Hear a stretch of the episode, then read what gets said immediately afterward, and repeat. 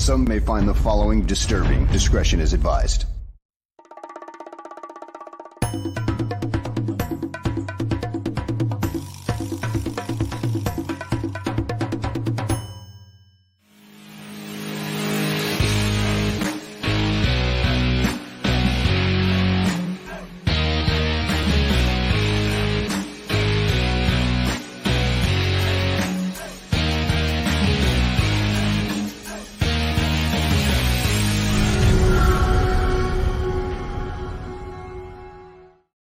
Welcome, everyone, to a fresh edition of Gabriel Talks Football. My name is Aldo Gandia. A quick programming note Barfly Tailgate Show is scheduled to have a show on Sunday, and uh, they will be a very happy crew. Aaron Current won't be with us for that show. I might uh, pop in for a little while uh, just to help the guys celebrate this huge victory. But uh, the man of the hour right now is Greg Gabriel. Greg, how are you, my friend? I'm obviously doing well. I don't know how to act. I mean, you know, yeah, we, we've come on this show for the last year, um, 50 weeks, and it's always been freaking doom and gloom and what should have been and what could have been. So, a little bit of a nail biter in in the fourth quarter, but turned out well. It sure did. And so, you know, the very first question that I see uh, is from Mr. Shorty, and he asks, Greg, are you still done with Justin? So, you know, your evaluation I, of the I, okay, it's a good question. I'm going to, I tweeted something out this morning. You see if I can find it. Mm-hmm. And as you're looking for I'm that, read this. A little over two weeks ago, I wrote an article on Windy City Gridiron being very critical of Justin Fields. After three games, I didn't see an improvement. I don't regret writing it, as that's what I believe, but I'm glad I was wrong. His two games since have been outstanding. Why were you wrong? Why why ha- have we seen? Because after three games, I was growing skeptical of his ability to pass from the pocket, but we clearly see now that he can. What happened? You know, I don't know if I have an answer. And the reason they've obviously changed the play calling. The mm-hmm. plays have always been there. They're they're in the playbook. So it's how you use the plays and how they're calling the plays. And they've done it in a way, and, and could they have made some little adjustments in certain plays? Of course. But they've it's like Justin was playing in those first three games as if he was afraid to make a mistake. Mm-hmm. And then the last two games, it's like, damn, I'm doing it my way. I'm going out and, you know, play ball the way I, I know how to play ball. And that, you know, it's just, but, but guys are getting open, you know, and, and so, and part of it, like, like last night, they used a lot of uh, 12 personnel. So you only had two wide receivers on there. But because they were 12 personnel, the defense had to be extra careful to keep an eye on Justin Fields because often he can run in that situation. And that was leaving your receivers one on one. And, you know, that's like a dream if you got a good receiver. So You you muted yourself. Uh, and I did that because I got the cleaning people over. So there's vacuum noises, there's sweeping noises, and so forth. So I apologize for that. And Greg has informed me that he's got uh, little ones over and so forth. So we may hear the pitter patter of uh, steps around. I don't know what the hell they're doing out of school. It's the first thing I said. Is, Why aren't you in school? I don't know. They'll take it though. Go see grandpa. Um, the one of the things that I'm really impressed with is the fact that he's pulling the trigger on plays. Like for instance, when we see the final touchdown that DJ Moore scored, and this is a third down and two, you know, I don't know if he would have thrown this pass at the beginning of the preseason, the first two, three games. He would have shied away from that, but he showed guts here in making that very tough throw to T- DJ Moore at a critical point in the game. And if this ball is intercepted, oh my goodness, I would have. Uh, I, I would have had a conniption fit, whatever the hell that is. Uh, your thoughts on his courage now in in, in pulling the trigger? Uh, you know, I think part of that, and people may want to fight this, but you know, my experience tells me different. Part of it's coaching. You know, mm-hmm. you, you're going through the tape. You're going through the tape, and and you see guys open, and you see that he's holding on to the ball, and the coach is going, "Look at you got that guy open, that guy open, that guy open. Get the ball out of your hand and throw it."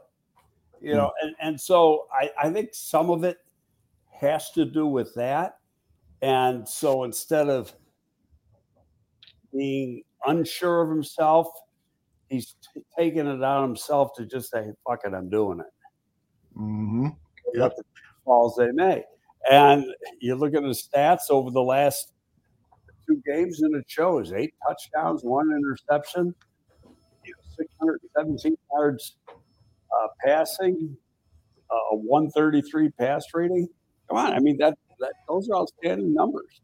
Yeah, and his numbers uh, yesterday outstanding 15 to 29 four touchdowns zero interceptions he took on uh, a big part of the rushing duties uh, in the second half when the first three running backs all left the game with injuries and they only had the fullback left Khari Blasingame who, who played well yeah uh, but uh, this shows the value of a Justin Fields, a quarterback who can run the ball, and and that's particularly valuable when you're. Uh, There's one thing that jumped out in this in that fourth quarter mm-hmm. when he was running with the ball. Mm-hmm. He was running like, "Hey, I'm a running back right now." Mm-hmm. You yep. know, like there was that one run to the right, and he put down his shoulder and just tried to you know, run through people. It wasn't like he was trying to protect himself. Yep. On the Which Amazon.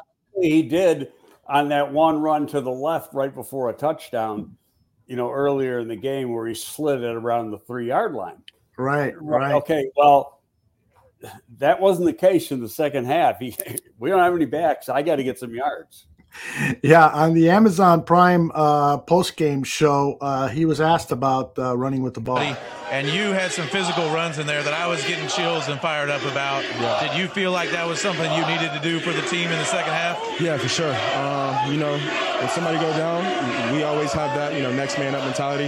Of course, you know, Khari did a great job being our fullback, stepping in at running back, you know, taking some runs. But, uh, I mean, yeah, I, I, definitely knew that I was going to have to run the ball a little bit more since Khalil went down. And we also had Roschon went down. But, you know, just a, just a hard fought battle from everybody. O-line did a great job today. Um, the run game was, was, was really going in the first half, but yeah, definitely knew that I was going to have to take some runs down in the second half. How good did it feel about? Not bad. And Greg, you wanted to talk a little bit about how much yeah, more. I was just gonna say, I'm glad you showed that clip because mm-hmm. I watched that whole segment last night, and you saw a totally different Justin Fields. Mm-hmm. He was smiling. He was happy. He was outgoing. Uh, you could see his personality he was engaging real well with the other guys on the set. And then a half hour later, he goes in and, and does the presser in front of the Chicago media. And he's kind of glum like this, answering the questions matter of factly. Told me one thing because I watched him back to back last night. He don't like that Chicago media now. You know, and and he he mentioned something about everything written in the media in in in the post game presser and stuff. So he's he's not comfortable opening up in front of them, but he certainly was on that other stage, mm-hmm. and we mm-hmm. saw a, a totally different guy.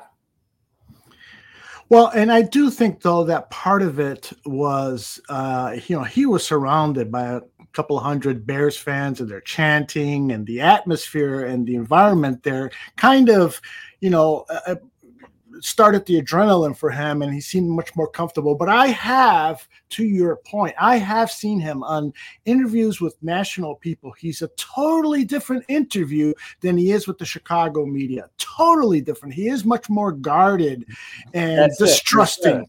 Yeah. Very, so, very guarded. And he's very careful what he says.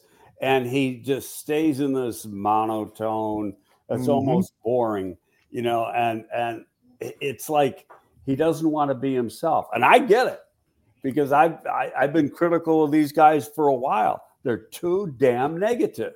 mm-hmm. and and these players they don't want to hear about it.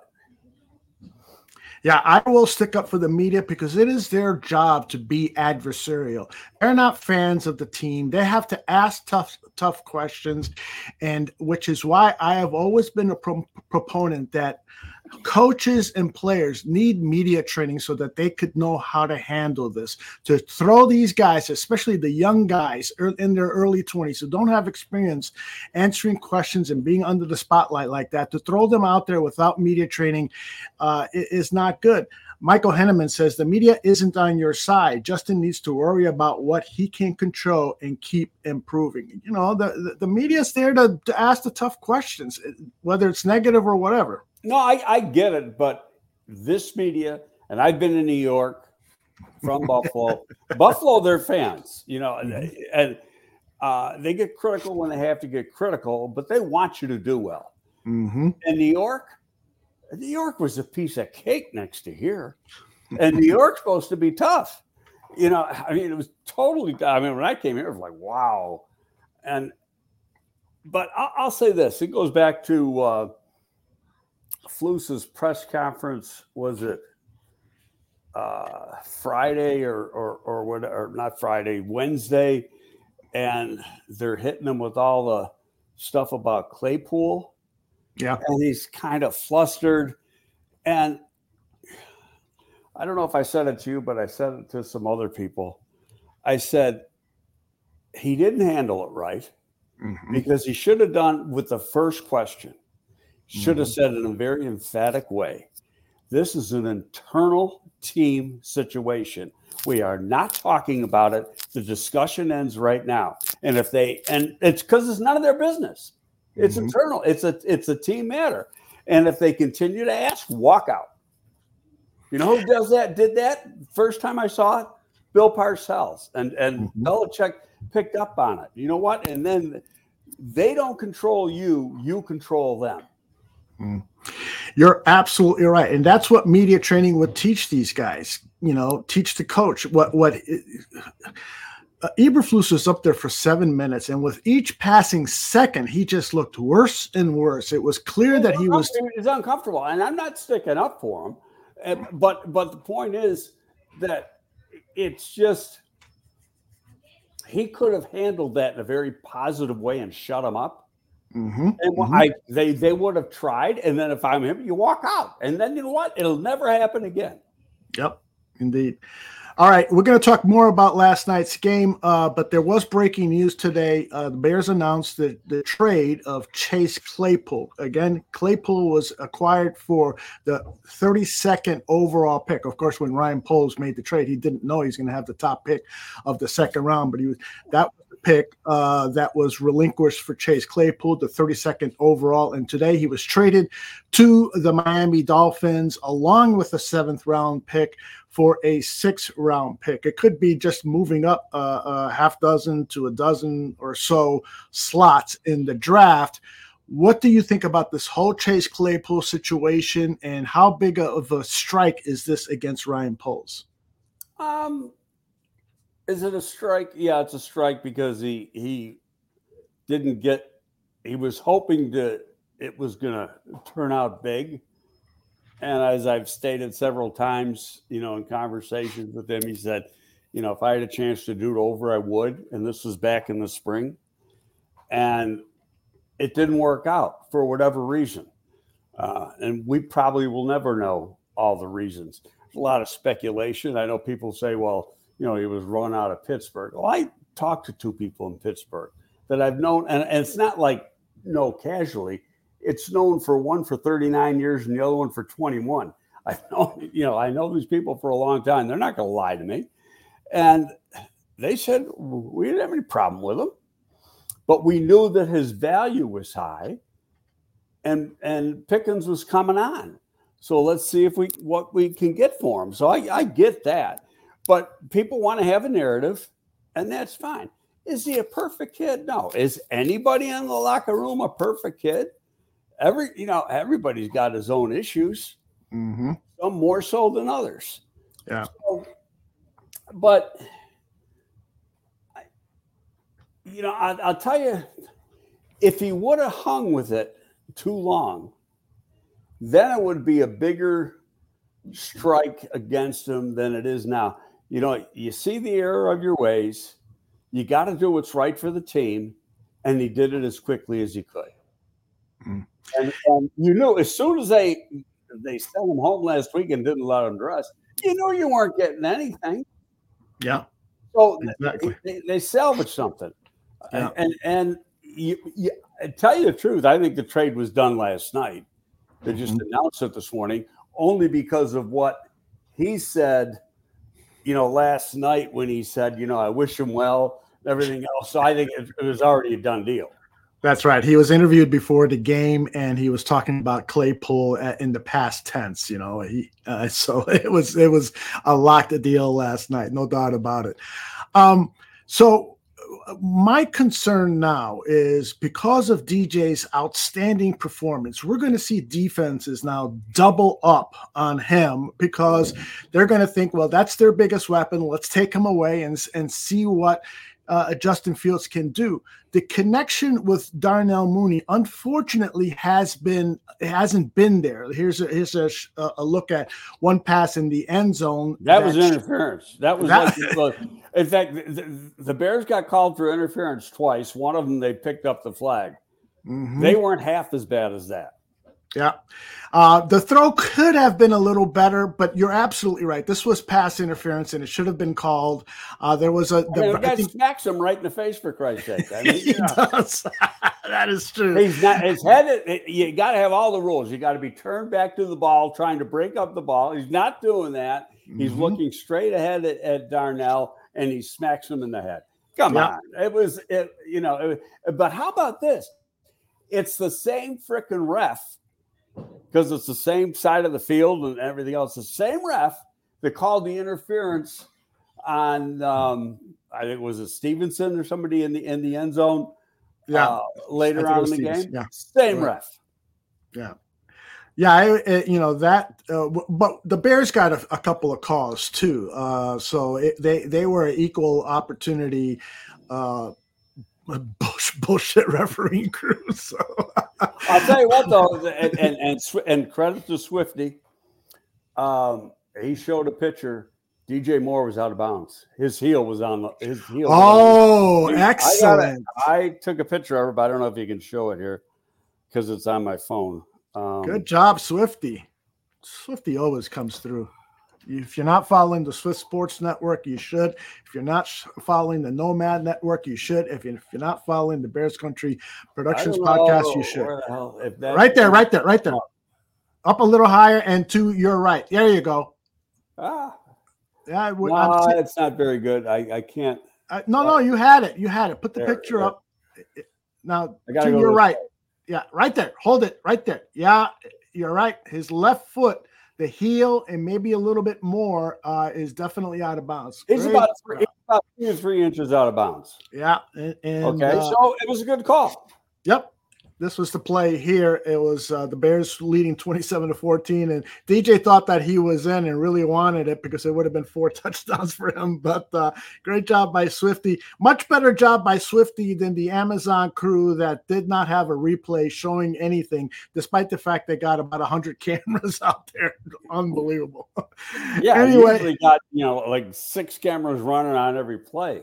Mm-hmm. So you get all these different angles. Yeah, I, I don't have any concerns that Mooney is going to uh, be, become more productive. Uh, but I just wanted your comments on why this why such a slow start to the 2023 season. Is it because he's coming off an injury and may not still be 100%? Is it because of the focus on DJ Moore? Any thoughts on that?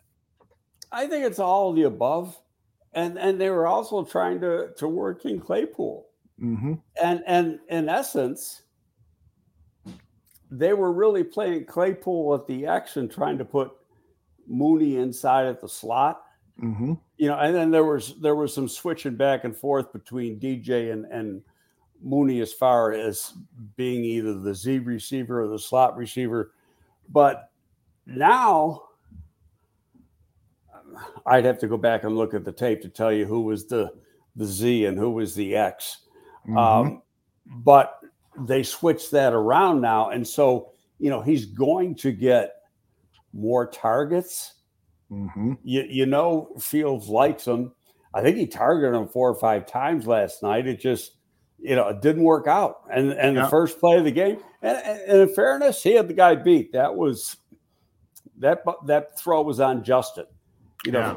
if you if you look at the route being run, Darnell was looking over his outside shoulder, Mm-hmm. waiting for the ball, and he had to completely turn his body around to find the ball to the inside. And it was a, you know, he just couldn't adjust good enough to uh, to make the catch.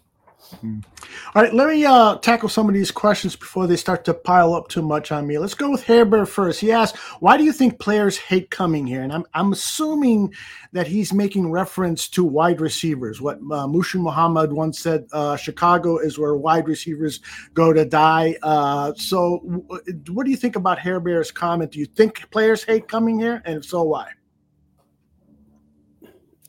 I, you know, we never had a problem bringing players in when I was there, and Moose was one of them. You know, but like most wide receivers, he's a diva.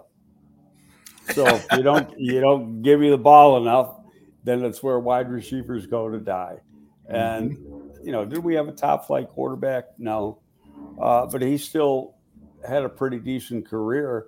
I mean, Alshon Jeffery didn't die here. You know, he had to put That's up right. some big, big numbers. Um, you know, so we brought Peppers in. We, we, we any free agent we wanted, we got, and I, I I think over the last few years, when they've wanted to get a free agent, they've been going out to get them. They've gotten them. I mean, it, it, it gets down to money now. You know, if they don't, and I know with Ryan, he he's got a, a set dollar figure that he will pay for certain players, and when when it goes over and above that, he's not stretching because he's got to think about the future, and he doesn't want to hurt that. Your your mute's on again. Hit it again. Slap yourself upside the head, boy. Um, one of the things, and you're absolutely right, it's always about money. I, and I understand why some wide receivers might be reluctant to come here because the team does have a history of average to poor quarterback play, and they want their numbers up. Uh, so I understand that. But you're absolutely right. Julius Peppers, other free free agents have come here and have thrived. They've made their money and they've left. I don't think the Chicago market and the Chicago franchise is verboten for agents and players, but I, I do understand perhaps the reluctance on the part of some wide receivers to want to come to Chicago. All right. Don't don't forget, A Rob came here Yeah, A Rob came here. not, not too long ago. Right, and, and you know uh, you're absolutely right. You you dangle enough money to a, a wide receiver, and he won't care. Plus, the other thing is, if we continue to see the progression of Justin Fields, wide receivers are going to die to come here. I want to be in on this I'm. Just, just going to say that if Mhm. he keeps playing like he has the last two weeks, th- this isn't an issue. Yep. And then you know you get about the money. Hey, it, it gets down to this. You know, money talks, bullshit walks. You know, mm-hmm. so th- they want money first. Always want money first. That's right. uh, T Apocalypse says, and this is something we've said before this team hadn't played all preseason together. Why would they come out playing good? Do you want to expound on that? You know, because I think a lot of fans, uh, you know, forget the fact that this team didn't have the proper preparation to come out of the gates and play at a high level. And perhaps they're slowly building up to that. Well, they st- in fairness, they still haven't. They haven't played with a they haven't played a game with a, a complete first unit on both sides of the ball. Uh, Ryan Poles alluded to that in that impromptu presser a few weeks ago. Mm-hmm. He said, "Hey, we were dealt some cards in preseason that we couldn't do anything about, and we had to do what we thought was best. That's why certain guys didn't play in the preseason, and that affected play." It sounds like an excuse. It really is an excuse. He's given facts, But I think they all thought, ended up being falsely, that they'd play better.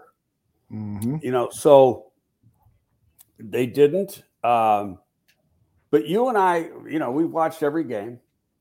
We talked the day after the Tampa game, and that was a game they could have won and Mhm. should have won. Last week they could have won and should have won, and yesterday they did won. So we could be, we're not, but we could be three and two. Absolutely. Okay, so it's um yeah, I go back and I and I I kept thinking about this going back and I go last year Detroit started off one and five or one and six Mm-hmm. and then went on a roll. Now is this team going to do that? Well, they still got to get more guys back. Yeah. Um like right now they don't have a secondary. And how long you know it's like you line up to go in the secondary, you're going down. you know, somebody got the voodoo curse on that. And so, you know, when are they going to get a healthy secondary? There, you know, um, Johnson's been out a couple weeks with a hammy. Sometimes hammy, but they didn't put him on IR, so that tells me they didn't think it was going to be a four-week injury. So maybe he's able to go next week against Minnesota Mm-hmm. you know, but the, they they got to get another receiver.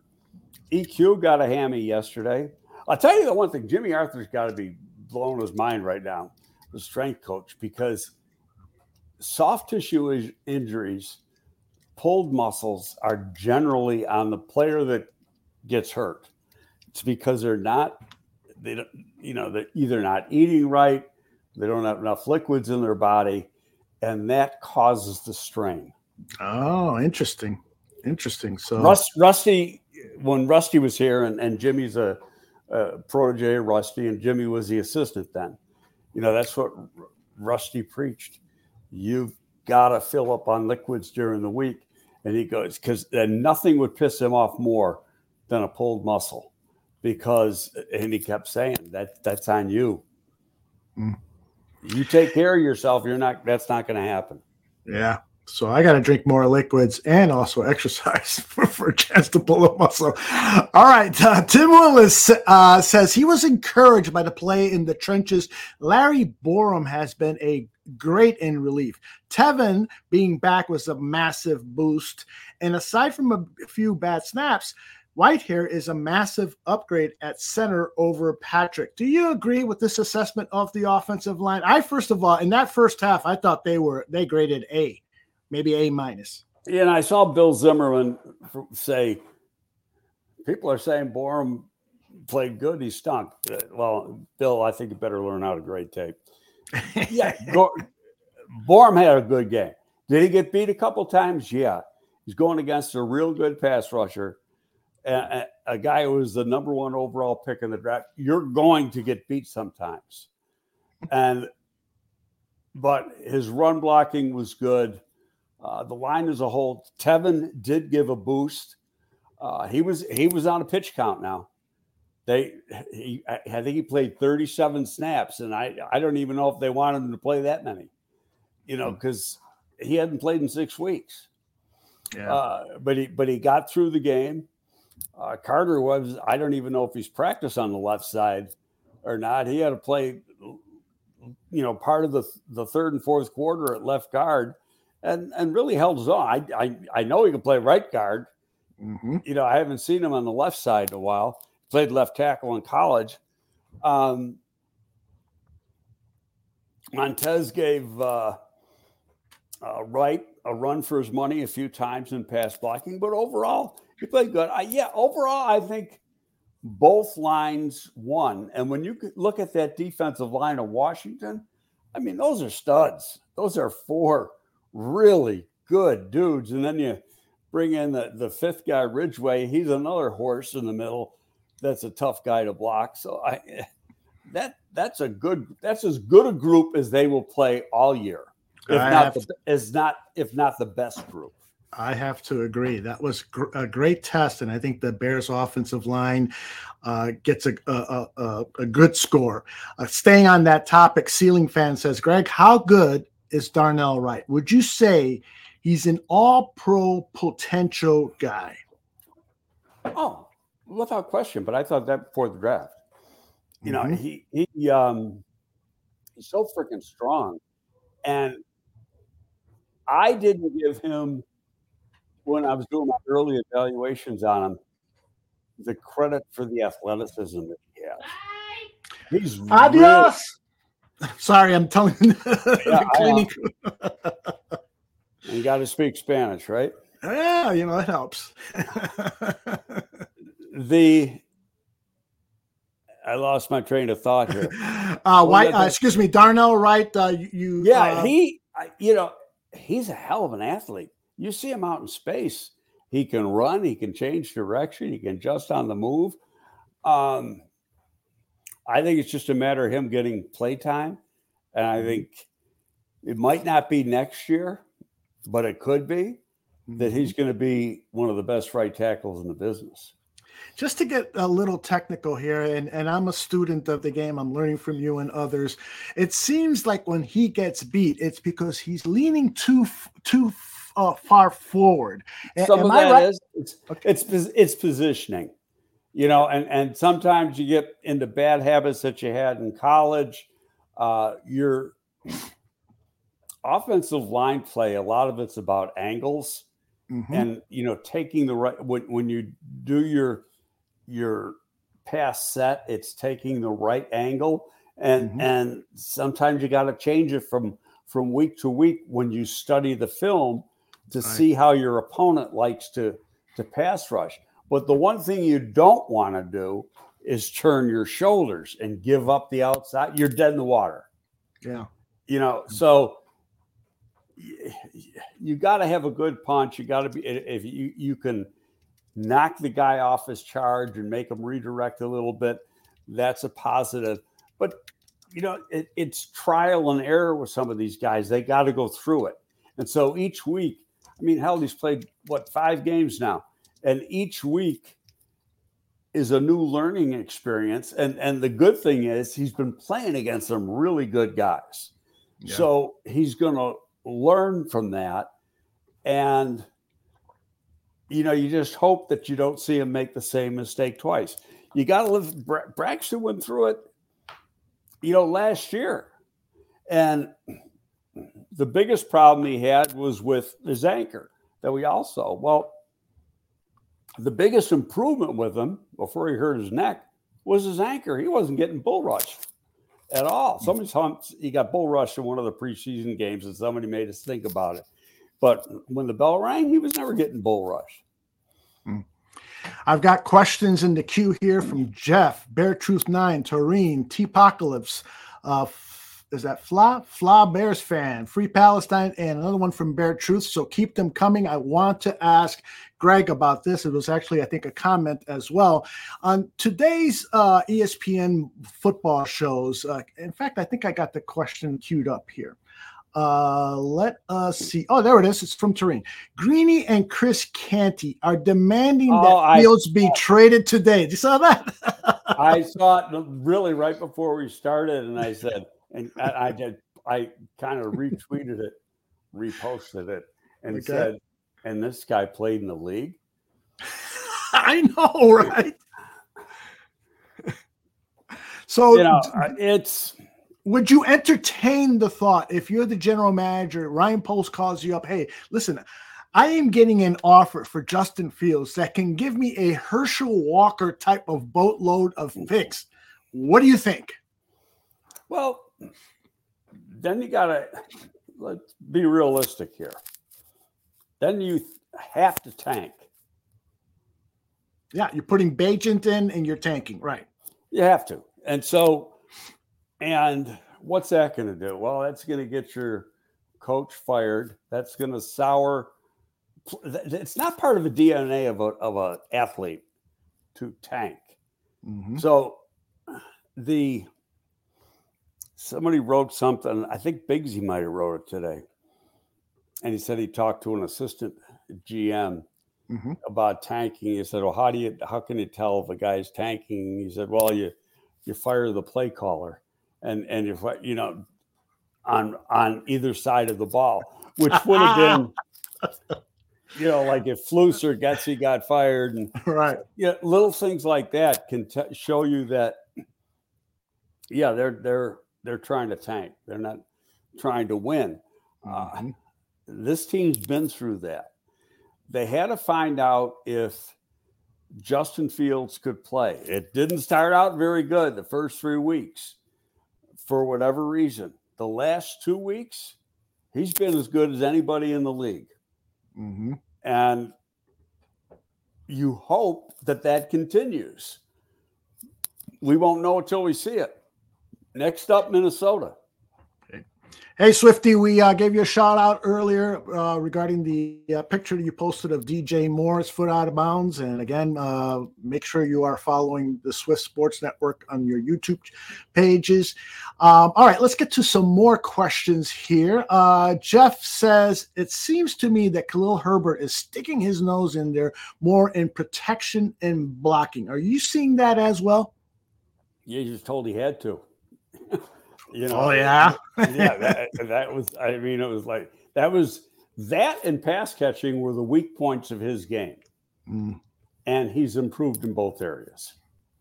He actually He got has. hurt trying to make a hell of a catch because it was an underthrown ball from Justin, and Yeah. then his ankle got caught up underneath. That could have been ugly. That could have been ugly. It was great to see that he at least went out and tried it again. But Yeah, and then uh, he planted on that foot and said, "Uh, ah, let's hope he's ready for next week. The great thing is, is that D'Onta Foreman and the limited reps that he has gotten has looked very good, and so he would be a worthy replacement. And let's hope that Roschon uh, Johnson goes through his concussion protocol. yeah." really But I would think I, I read a, a, an interesting stat this year. Anybody who's gone on concussion protocols missed one game Oh, really? minimum. Mm. Now he's got extra few days here. Right. So that could change. Uh, but nobody has come back who's got a concussion Sunday, come back to play the following Sunday. Now, Mhm. again, this extra three days, that could make a difference. Depends how s- severe the concussion is. Mhm. Um, so, you know, we'll see. But um, it, they didn't talk about the injuries. Nobody has, there's nobody in today. So you're not going to, I don't think you're going to have a presser today because the players aren't in.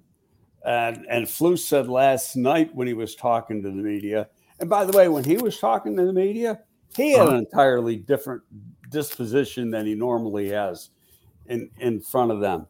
Um, but he said, well, when the players come back in Monday, we got to go over to this, this, and this.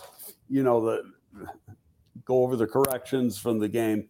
And and there were things to correct, but you know, when you win, it's a lot easier to make corrections and it's a lot easier to to take criticism.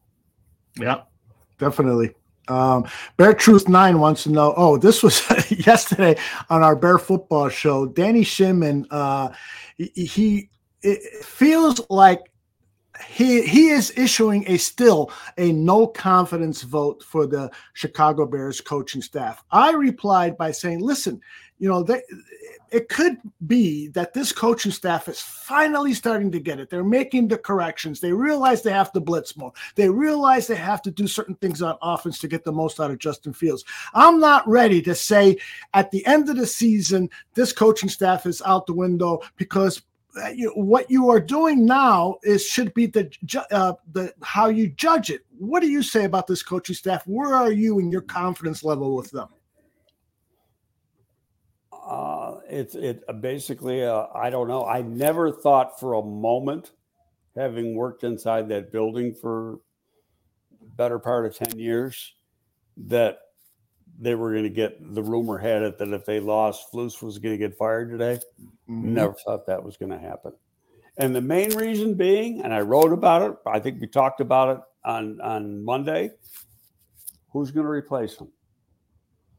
There's not anybody on this staff that you could say you know, could they instill confidence in a whole team, and you don't Right. want the season to go out the window. And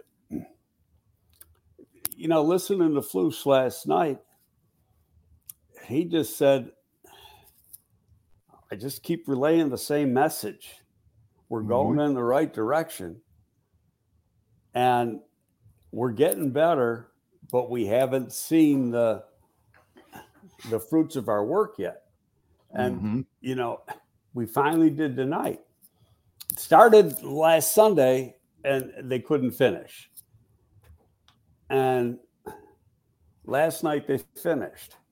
Now, it remains to be seen what's going to happen going forward. But you hope they can follow that up with a real strong performance against Minnesota. right. And and you would think that at home, in front of the home crowd, they're going to want to be fired up and have a strong performance. Right. Yeah, there's you know, there's no doubt at all that Matt Eberflus has made mistakes. He should have been blitzing games ago. He should have handled the Chase Claypool thing better. You know, from but I I believe that when you have somebody in your organization, whether it's a football team or whether it's a corporate job or whether you're running a, a, a neighborhood store, that when you have an employee, when you have someone on your team, you try to develop that person, even if it's a head coach, even if it's a person in authority, that you don't immediately, like so many of us fans do, oh wow, they lost four in a row. Get a get them out of here. They lost 14 in a row. I like, that- understand. That's Chicago. Uh, and, and I'm not trying to degrade the people from Chicago. They're, they're great fans and, and great people. But, and, I, and part of it is the media we have here. And I, when I'm talking talk radio and print media, there's a heavy portion of the proportion of them that are strictly negative people. Mhm. And so, and I don't care what the freaking sport is Mhm. basketball, football, baseball. They, uh, they, all they want to do is fire people when it isn't going right. Right. And you, you keep firing people, you're never going to get it right. Uh, Hair Bear told me that very same thing uh, on X yesterday when I was having a discussion with Nomad about it. Uh, Hair Bear said, you know, constant change, changing the coaches every couple of years isn't going to help this team. And so, you know, maybe uh, he is speaking some wise words there as you are. Well, here's what happens, Aldo, and, and Uh-huh. people don't realize this. When a coach comes in and they want a system, more so probably with defense than, than offense, but in this case, it's both. Um, you're loading this team up, the people you're drafting, the people you're signing as free agents, etc., with guys that are scheme fits for his defense. You know mm-hmm. so the body types the size the speed everything. And offense you know we've seen it with the people they draft. Athletic offensive linemen. You know they're- they're not going to take remember aaron gibson who was here when i was there you mm-hmm. know who, who you know couldn't get out of his own way but he was a big power guy you know and and that guy can't play in this offense so Yeah. you got to you bring in a whole new crew. You might be shifting half of these, you know, sweeping half of them out the door because they're not going to be scheme fits, and that's not good Yeah. because you're you're just throwing away money. Absolutely. Nick says, I understand the point on coaching changes, but this staff has shown itself to be weak. Weak how, Nick? Because, you know, I, I don't think any of the players are loafing. I don't think any of the players have zoned out. I don't, uh, you know, he's been weak in terms of not handling the media with more authority. That is true. Uh, but maybe he could have handled the whole Chase Claypool thing better, as opposed to maybe uh, not be so much of a friend and instead tell him, you know, shut the f up and play football here, or you're gone. Perhaps I, we, we're not a fly on the wall, so we don't know. But I'd like more context, Nick. You know, when you make the accusation that the staff has has shown that they're Well, weak. okay, I, I want to comment on that too because there's been a lot of false narrative going on. hmm and Mhm. and and the narrative is the coach has lost the locker room. There has been no evidence from the last two games that that coach lost the room. I've been with teams where they didn't want to play with the coach. I've seen teams where they didn't want to play for that coach. Jacksonville a couple years ago with Urban Meyer, they quit on the coach. Mm-hmm. And it was obvious to everybody. This team has never given anything but 100% effort to that guy. Have things not gone well? Yes. Have they made mistakes? Yes. But don't even attempt to say they quit on the coach because that's totally false. I agree. Um, who is it here that said uh, that they are? Because I agree totally, and I should have started, and now I'm, I'm missing it. This is there it is. Free Palestine says, I'm a fan of Flus, but Flus is, was not a head coach coming in. He is learning while his new staff is learning there on the new job. I, I agree with uh, Free Palestine that Eberflus perhaps, I should put it, perhaps was not ready to be a head coach, but he is showing that he can make changes. I love the defensive game plan they had yesterday, um, particularly when you consider that they had three non-starters in the defensive backfield. I, I mean, well, you know, actually, you got to you can say four at, at times, but it, it was, uh, yeah, it was crazy. Mm-hmm.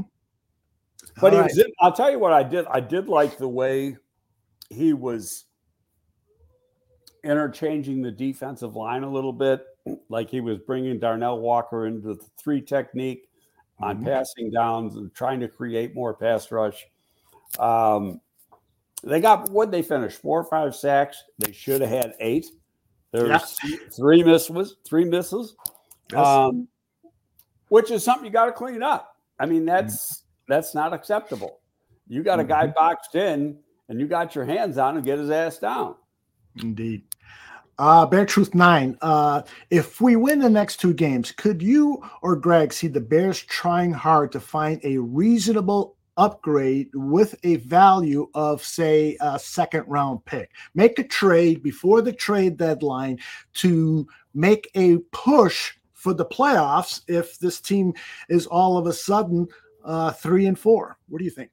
Well, number one, they're going to get a lot of players back off the injury list, mm-hmm. which is going to upgrade the team itself. Number two, I can't see Ryan giving up a high pick for anybody because he covets those those draft. Now he did give up a high one for Chase Claypool and he got burned. So, um, but he didn't think it was going to be that high. Yeah, especially yeah. when when you look at where the Bears were in the standings the day he made the trade. Mm-hmm. Okay, you got to discount what it was, you know, January 5th. It's the day he made the trade. So, you know, there's names that could come available. Washington, for instance. Mm-hmm. Chase Young's out of contract. Um, and how much more money do they have to put into the defensive line? They're already paying three guys. Right, right. You know, so and and well, we talked about him during the summer, and they said, "We well, ought to trade for him now." And I was adamant against it. I said, mm-hmm. "No, you can't. You got to see. This guy hasn't played in two years. You got to see what he can do." Mm-hmm. You know, you can't guess, especially when he, you know, coming off the injury. He, he had a severe knee injury. And, you know, Herbstreit last night said it. And Herbstreit and him are friends. They're both Ohio State guys. He said, Today's the best I felt since the injury. And you look at his play, he played pretty good yesterday. I mean, mm-hmm. a consistent charge, one of those two defensive ends could be available. Is Washington going to pull the trigger at the trade deadline? That I mean, they could. but here's the thing: if you go back to history, it's only up until two years ago the trade deadline in the National Football League was a non-event. Right. You know, you you go hockey trade deadline, baseball trade deadline, basketball trade deadline. They got specials on all day on the NBA network, the NHL network, Major League Baseball network about who's getting moved. You know, hockey, there might be 50, 50 moves made at the Mhm. trade deadline. Well, Yeah. in the NFL, you get one snore, you know. Yeah. And the last couple years, there's been a few more. I mean, the Bears made two last year. They traded Roquan, not necessarily on the date, but in the week leading up to. Mhm. Um, you know, Roquan, and then traded for Chase with the pick they got from Roquan. Mhm. Um, you know, so and, and some other trades were made around the league. So I think it's not a, another day on the calendar anymore, Mhm. but it's still not close to what the other major leagues are. Right. And I don't know if it ever will be. Let's take a look into the future, future because Florida Bears fan is asking you if Chase Young is available at the end of the season. Do you think Poles might want to, um, you know, entertain twenty-five million dollar a year contract, which is, you know, what some of the top defensive ends are making? Well, my question to that would be is he worth $25 million? What's he done to be worth $25 million? He missed two years Mm-hmm. with the various, and, and he's got, I think, two or two and a half, two and a half sacks right now. Um, after last night, he's got a number of pressures. His uh, pressure amount is is high. Uh, I don't think, personally, only because of his injury history, I don't think that he's going to break the bank. If I'm him and his agent, I don't want to do more than say a three year deal Mm-hmm. because then I'm going to get a a crack at it again, assuming he stays healthy. Yeah. But that's my thought. I, I mean, who the hell knows what his people are going to say? Right. Yeah, and I, I'm going to guess no. I, I think, you know, the, the, the big thing this season is Justin Fields. Are we going to, uh, or are the Bears going to extend that contract, pick up that fifth year option, which is going to be over $20 million? And then if you're going to attempt to sign him to a contract, he could become the highest paid quarterback or one of the highest paid quarterbacks in the National Football League. So you've got to have that money, and you know it, it- that's going to put be, be put in uh, some type of account. You got to have the cash in order to sign the sign a player to a hundred million dollar contract. Isn't that correct, Greg? Yeah, I don't know the exact. It's it's like it's annuitized or something. You gotta, you know, it, it's yeah, it's there. They yeah, they got the money. That's not a. They better have the money. Team's got yeah. that's not a problem. All right, let's. Uh, But it's it's go ahead. Excuse me. Trying to get my thought here. Sure. if they follow the same protocol that other teams have done, hmm except for Daniel Jones, they will extend him next spring, assuming, and it's still too early to say, that he keeps playing like he has the last two weeks. hmm Now, we can't expect him to throw four touchdowns a game and, um, you know, average over 300 yards a game, et, et cetera, because that's, you know, that's not going to happen. hmm But you want to continue to see good decision making, ball getting out of his hands, basically, you know, making, growing at the position and the arrows going up so that you know that if we invest this money in him, it's going to be money well spent.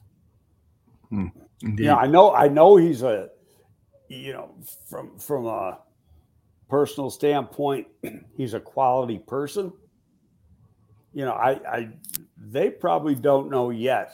They're hoping, but they probably don't know yet that is he going to be our guy. I'm going to let the dog out. In the meantime, why don't you answer this question from Free Palestine? Seeing what Fields can do with DJ Moore, do you think they will try to get another top tier receiver like Marvin Harrison Jr. or maybe the wide receiver from the Bengals? And I will be right back. Um, you know, I I don't know. Um, Mooney is going to be in there. Harrison will probably go in the top five. I can't see Poles using a top five pick on a wide receiver. And some people will look at it as counterproductive. Excuse me. It's Marvin Harrison, if you go off a 22 tape, was outstanding, obviously. He's had his moments in 23. He doesn't have CJ Stroud throwing to him. In fact, you know, when they played Notre Dame a couple weeks ago, he was just a receiver, mm-hmm. you know, in that game. So I would say no. There's there's always great wide receiver depth in just about every draft. And if you look at some of the top receivers in the league, they're second round picks. Mm-hmm. You don't have to stretch to take one in the first round. AJ Brown with uh, Philadelphia, second round pick. We can go on. I had we did a show once. I, I think I came up with about 10 names who went in the second round that were great wide mm-hmm. receiver picks. You know, and that happens all the time. So you just um, you got to get the right people, people that fit your scheme. But I'm going to say this: they struck out on on Claypool. Who knows what EQ is?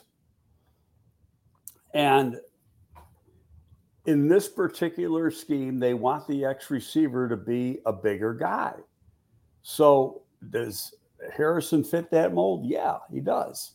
No, no question. Um, but does he want to use a pick that high on a wide receiver? Some teams might, but you know, when's the last time a receiver went? And I don't have the drafts in front of me. I know there's a bunch of receivers that go five to 10, but when's the last time one went in the top four or five? You Keyshawn went number one, and that was a gazillion years ago. Uh, the Bills took, they traded up to take that receiver from Clemson at number four. That was around 10, 12 years ago, and it ended up being an awful pick for him. Um, I think most of these guys come between five and 10, and I may be wrong. Uh, so Put this way, if it was me, I probably wouldn't do it. I, I, I'm still in the mindset of I want the strongest offensive and defensive line I can get, and he is yet to address the edge position in a draft. So that is my primary concern going into the next draft. Mm-hmm. Michael says we need more blue chips, regardless of position, but most important, we need to keep adding top talent to our trenches with high picks. And I've got a question here for you. Um, cons- let's get to back to Justin Fields. Zach is asking this question. Zach has been very critical of Justin Fields, uh, and he writes here: Given the slow start of Fields and his recent display of productivity, what expectations does he have to meet? For Ryan Poles to stick with him. I assume that decision will determine Poles' career as well. So, what is it that you know? It, it, place yourself in uh, Ryan Poles' shoes, and you're saying this to yourself. Okay, what is it that I need to see from this guy before I make this monumental decision for this organization about whether to keep him or not? Is it wins? Is it personal performance? What do you think? Well, wins are a team thing. He could play a great game and they could lose lose the game. Last mm-hmm. week, perfect mm-hmm. example. You know, the defense lost that game. the I, I think it it gets down to he's got to continue going in the direction he's gone the last two weeks, mm-hmm. where he's shown for the first time since he's been here what he's capable of doing. He's looking like the guy we saw at Ohio State in the college football playoffs outplay Lawrence and you know throw the ball downfield and uh, make these big plays. So now that's got to continue the rest of the season. And I, like I say, I don't think wins and losses have anything to do with it more than the arrow continues going up. Because if the arrow, if, if, if they see a fall off or it just flattens out, then I think you'll see them draft a quarterback. Indeed. Uh, Nick says the ball needs to come out faster for Justin Fields uh, and closer on target. His accuracy is still a problem, uh, Nick says. So Fields missed multiple throws last night. You care to respond to that? No. Greg froze that comment from Nick froze him, froze him in his place. we'll see if we can get him back here. Uh, I know my internet connection has been a little weird. Let's see. I'm going to remove him. I'm going to kick him from the studio and see if he can come back to us. But Nick, if I can comment on that, you know, you're absolutely right that he did not have a flawless game watch that watch the NFL games this weekend and tell me, you know, if Patrick Mahomes doesn't miss some throws. Um, if who are the other great quarterbacks in this league? Uh, Herbert, you know, doesn't miss some throws. To to say that because he was less than perfect in his accuracy, you know, all the quarterbacks miss throws. Greg, uh, you're you're muted again. I see that you're do you did you hit something? Because I'm not I'm not hearing you. Yep. Um, so you know we we have to take that into account. You know, I've been watching football for decades and decades, and Terry Bradshaw is in the Hall of Fame because he had receivers like Stallworth and Swann who made tremendous catches out of his inaccurate throws. So I'm not going to, you know, I, want, I would love for Justin Fields to throw everything right here uh, or the perfect back shoulder plays and so forth. He didn't. And but the fact is that he threw four touchdown passes yesterday. And yeah, could he have had a fifth, maybe even a sixth with some better throws? Yes. But again, that just no, there are there are not any quarterbacks in the National Football League who are have 100% accuracy. And the other good thing about Justin Fields uh, is that we have to appreciate is we're down three running backs. And then all of a sudden he says, I got to start running the ball. And he ran the ball like a running back. He put his shoulder down. He was picking up extra yards after um, uh, first contact. And that's a valuable asset to have in a quarterback. So, um, so you know, I, I, think we need to. I think all of us, you know, really need to pump the brakes. We've gone through, and I know that people like Swifty, his his devoutness to Justin Fields has been unequivocal, and the same thing with uh, Nomad. Uh, but most of us fans need to, you know, we, we need more than a four or five weeks of uh, of watching games in order to make an, a proper evaluation of Justin Fields. Greg, um, I just went on a tirade there. First of all, can you hear? Can you hear me? I I hear you, and that uh, camera that you're using now is razor sharp. You look great. Well, I I I, I put my I'm using my phone. Mm-hmm. Okay, that works well. All right, I, I want to move on to some other questions here. Uh, James Ford. Um, can you hear me when I say James Ford? Why do you think they aren't playing D'Onta Foreman? I, I only heard part of your question, and that was D'Onta Foreman because you, you were frozen for a second. But why aren't they playing? Yeah. Uh, I think they, you know, he doesn't have any value on special teams.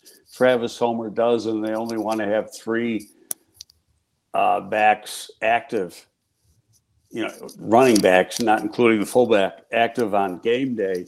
And so he's the odd man out. But given the injuries yesterday, that may change because uh, they were without a, running back at the end of the game.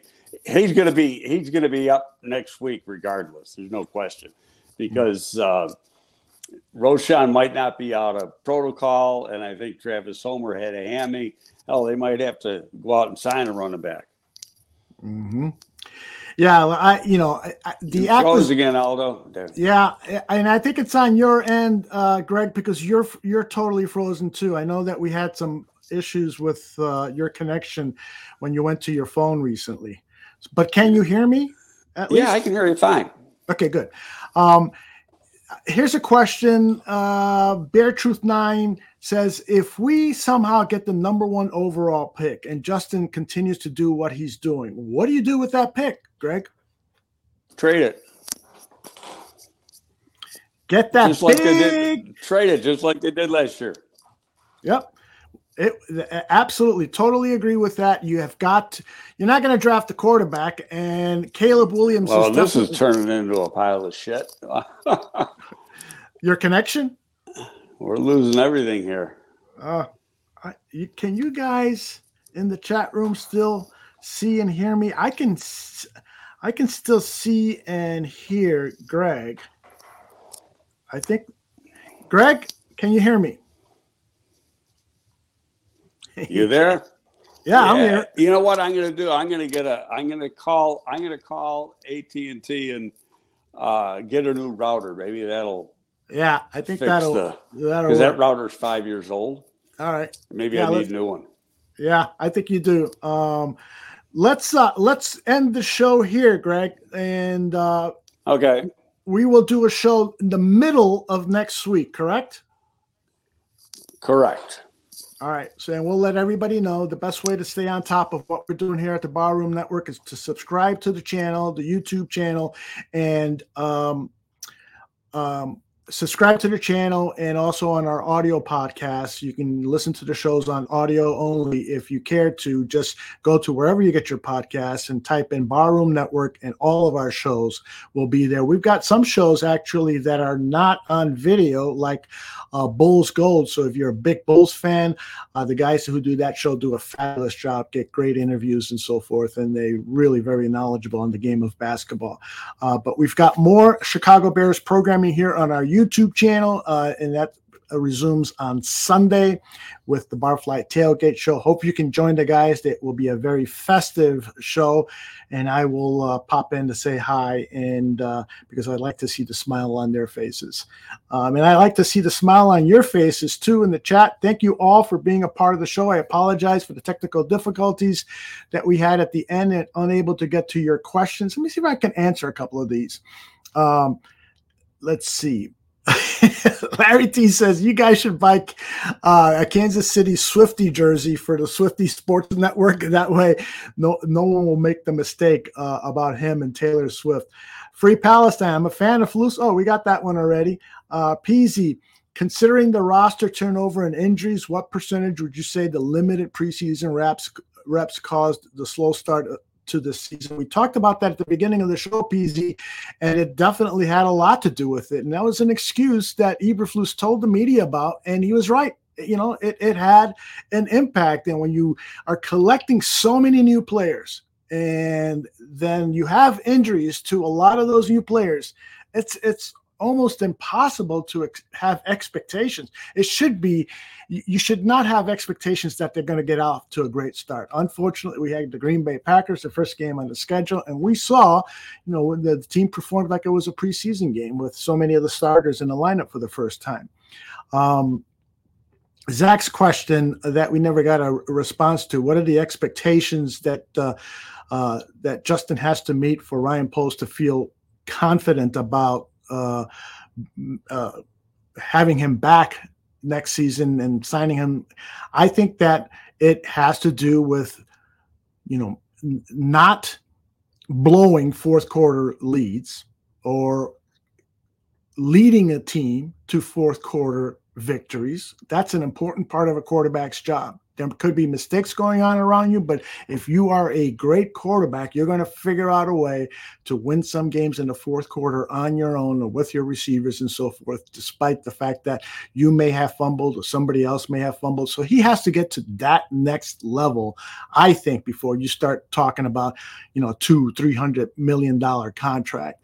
Um, any other final questions here? And I think that's it. So